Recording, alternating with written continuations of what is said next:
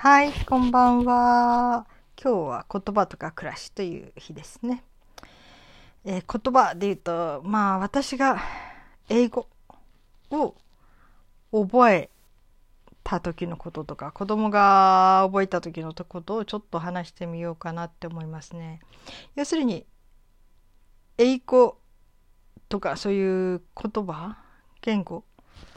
外国語ね、うん、を覚える一番の近道っていうのは、えー、まあ実用性でしょうね。っていうのは、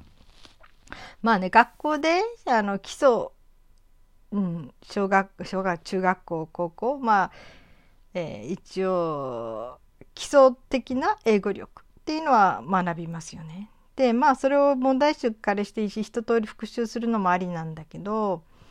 えー、これからちょっと大人になってからちょっと英語やりだしたいなと思った時に、そのね、検定試験を取るわけじゃなくて、日常話したいこととか、日常なんか英語を使えるようになりたいなという感じで、あの英語をやるんなら、あのあれですね、まず飽きないこと、楽しめること、もうテストとかが待ってるわけじゃないから、あとは自分の意志力ですからね。自分の意志力が続くには興味があって楽しいことしかないんですよね。うん、そうなってきた時に、えー、どれだけこうその言語を勉強することで遊べるかっていうことが大事ですよね。えー、うちの娘もほとんど学校で勉強したことはないんですよ、英語。で、自分であのー勉強してきたんだけど、うん、まあ音声教材とかでね。で、あのー、大人になってから割と今度はね、英語じゃなくて彼女はね、あの中国語を勉強しようと思ったんですね。っていうのは、うちの犬が歯周病で割ともうしょっちゅう病院通ったりしてもしていたので、なんとかその東洋医学、あのー、中国のそういう医療っていうかね、漢方薬を使ったねとか、あと中身、内臓のいろいろな薬膳とかね、うん、体の中から変えていくことで、こう歯周病に負けないというか、歯周病をでありながらちゃんとなんとか頑張生活していけるような、なんかそういうようなこと、うん、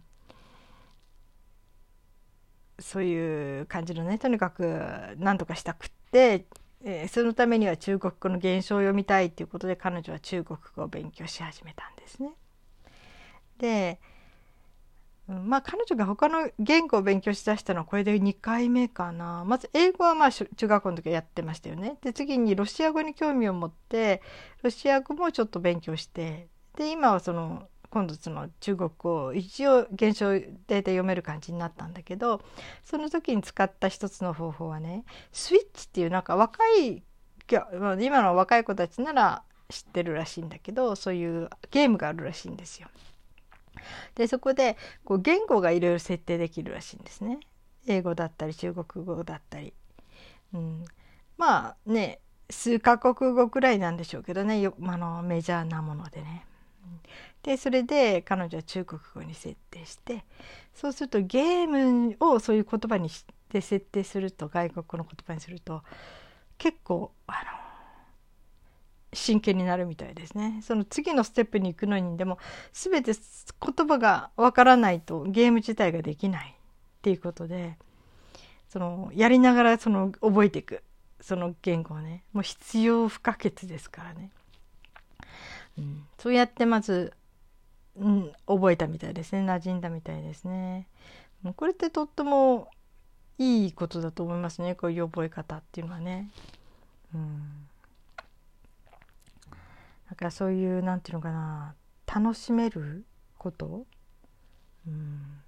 私の場合はね、ちっちゃい時はとにかくお話、えー、放送劇というかね、アリとキリギリスとかブレーメンの音楽隊とか、そういうお話テープ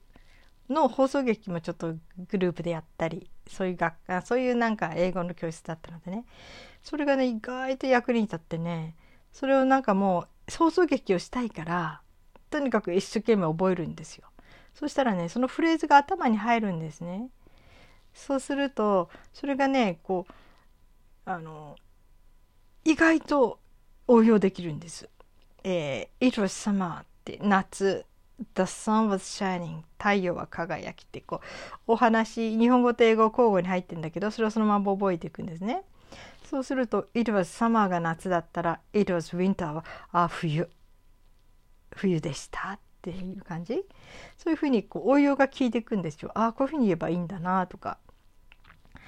うん、なんかそういうふうにね、あの覚えた言葉をこう応用しながら、うん、単語だけを変えていくみたいなね、うん、それってすごく身につきましたね。だから、えー、英作文で勉強するって全然意気込んでなくても、その一通りなんとなくお話をこう覚えちゃう、覚えるとか馴染んじゃうと、うん、それがふっとフレーズで出てくる、うん、なんかそういう頭の中でね、それがいざっていう時にこう英語で話そうとする時にとっても、うん、不思議なぐらいに役立ったっていうことがありましたね、うん、あと大人になってからね、私はねちょっと、えー、あんまり真剣にこう検定試験の勉強はできなかったんですよ。なんか飽きちゃって、うん、それでその時にねシンプルイングリッシュっていうちょっとそういう英語のねメソッドみたいのを取ったことがあるんですね。それでちょっと半年くらいやったんですけどね、うん、あれも面白かったですね。それまで割とこう点数が取れなかった英語のアプリで、えー、なんだっけな、うん、いろんなアプリがあるんです。そのアプリの中でもなかなか点数が取れなかったんだけど、それを一通り全部やった後にあのちょっとそういうアプリをやってみたら、うわすごい点数取れたんですよ。要するにそのシンプルイングリッシュの場合は本当に厳選したこう言葉の、要するに構文っていうのかな、英語のこう構文みたいなものをとにかく覚えていくんですよ。構文っていうかそのフレーズをね。そうすることでなんか英語にする時の、日本語から英語にする時の、えー、日本語英語じゃなくて英語で言う形、それがね構文というかなんか、うん、という基礎的な形がしっかりと頭に入ってくる。やっぱり語学は暗記だって言いますね。初めに大事なそのフレーズ、その原文というかね、それをもうとにかく覚えていく、片っ端から。それが一番まず手っ取り早いって言われますね。さっきのお話のテープじゃないけど、もうとにかく文章そのまま覚えていく。一番困るのはね、その日本語を英語に直してみたいなことをやると、その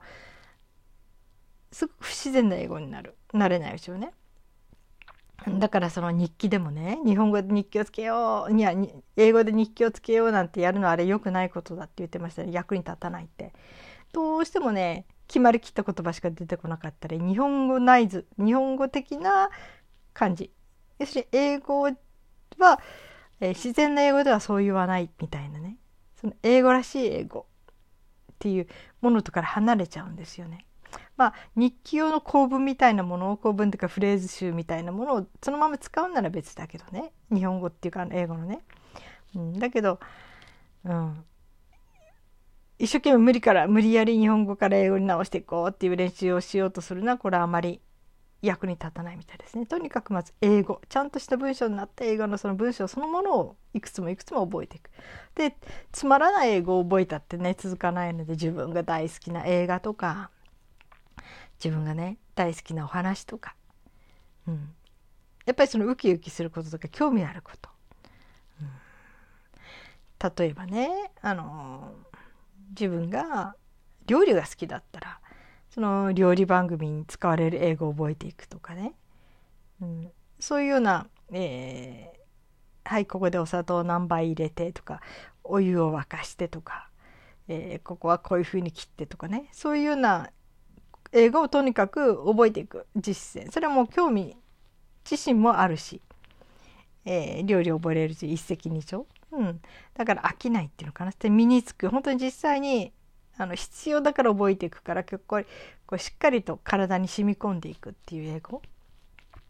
うん、そういう意味ではね本当実用性っていうのもすごく大事ですね、うん、実用性と興味があるかどうかっていうね。やっぱり言葉って要するにコミュニケーションの手段、生きていくための必要な道具なわけだから、うん、自分が生きていく時にはどの道具が必要かなってことですね。自分が現地の人といろんなねこう話したい、そしてそこでいろんなこう何かのこのやり方を教えてもらったりとかね、そういう実際のそういうコミュニケーションをやりたいなと思ってるのに、哲学に出てくるようなそういう哲学書みたいな英語ばっかり覚えたって全然意味がないっていうかな、うん、っていうふうにもなっていくからね、それがちょっとこうもう山ほどの時間があるなら別だけど、もう限られた時間の中で、うん、もう自分にとって何が必要かな、何が本当に今重要かなっていう、まず自分が今一番話したいこと、一番興味を持ってること、一番こう話し合いたいことっていうものをまず見つけて明確にしてね、そこに必要な単語を覚えていく、そしてその必要な単語をどのようにこう使っていくかとか文章の中で、そして自然にそのフレーズも一緒に覚えながら、うん、やっていくっていうね、なんかそういうものが私はいいんじゃないかなって思いますね。あとそれと言葉を覚えるとき、言葉っていうのかな、うん、私はとにかく耳を大事にしますね。耳から覚えてきますね。目からじゃなくて、あのまず音を覚えようとします。その国独特の音、うん、だからまあその時私はピンツラー使ってたんだけど、ピンツラーで、えー、とにかくもうテキストも何もない状態で耳から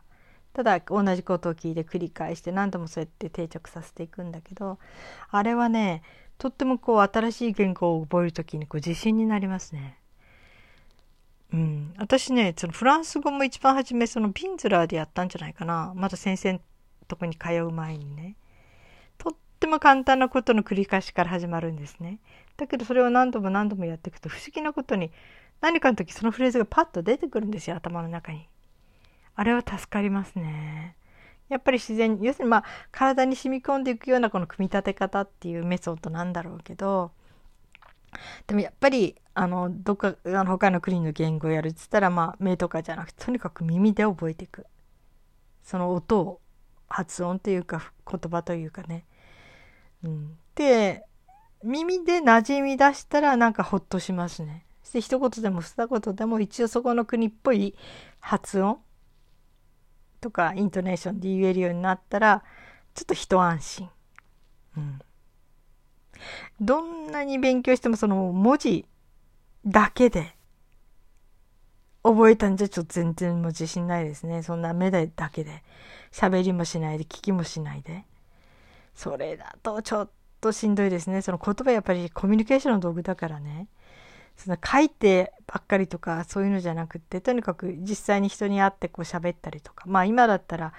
インターネットだからまあある程度そうね、うん、文章を打って文章でのやり取りチャットとか感じなんでしょうかね。まあそうなってくるとあんまり音声は関係ないのかな。でもやっぱりそれはイレギュラーですよね。やっぱり本当にあの人と付き合いたいとか外国語を勉強したいとかそうなってくるとやっぱり実際に話して聞いてということがメインになるからね、やっぱり耳耳で鳴らすのに一番こう心地よく勉強できるもの、今いろんな種類のものがあるから自分でぴったり合うの、まあ無料体験っていうのもあるしね、上手に無料体験だけをはしごして覚えちゃうっていう手もあるしね、いろんなメソッドのね、うんやり方いっぱいありますからね、なるべくお金をかけないで、うん、やるという方法を見つけるのもまあ楽しいことかもしれませんね。はい、そう言葉を覚えるのはまあ楽しんで興味のあることを本当に遊びな感覚で、または必死に実用的に、要するにあのフランスの、えー、でちょっと現地でねお菓子の勉強したいとかね、料理のシェフの勉強料理の勉強したいっていう人はやっぱり料理関係のフランス語をとにかく覚えていく、まあ、それは必須ですよね、自分に関係ある言葉だからね、うん、だからそういう覚え方っていうのは一番こう適切じゃないかなって思いますね、うん、だからね、私ねろくじゅっさいからの英会話っていうなんか問題集買ったことありましたね。面白かったですよ。いやもう少し食事あの分量減らしてくれませんか、食べ物だからちょっと薄味のものを探してるんですけどとか、ちょっと老眼鏡忘れてきたんですけれどとかね、もうちょっと疲れて歩けませんとか、なんか、えー、ちょっと体が老化してきたら言いそうになるようなフレーズがいっぱい載ってるんですね。なんかとても楽しかったですね、見てるだけでね、うん、老人のなんかディスカウント、その老齢割老人割引みたいな、ね、それはありますかみたいなね、そういうのもあったしね、うん、やっぱりそういう切実なものがいいですよ。はい、じゅうごふん経ちました。はい、皆さん言葉はねやっぱり知れば知るほど世界が広がるのでとっても楽しいですよ。ちょっとやってみていかがですか。はい。今日も暑い日でした。はい。まださんじゅうごどぐらいの日も続くんだとは思うんですけどね、札幌でね。なんかさんじゅうどの日に今日は涼しいねなんて札幌にいながら言うことがあるなんても想像もしてもいませんでしたね。昔はね。はい。それではまた来週。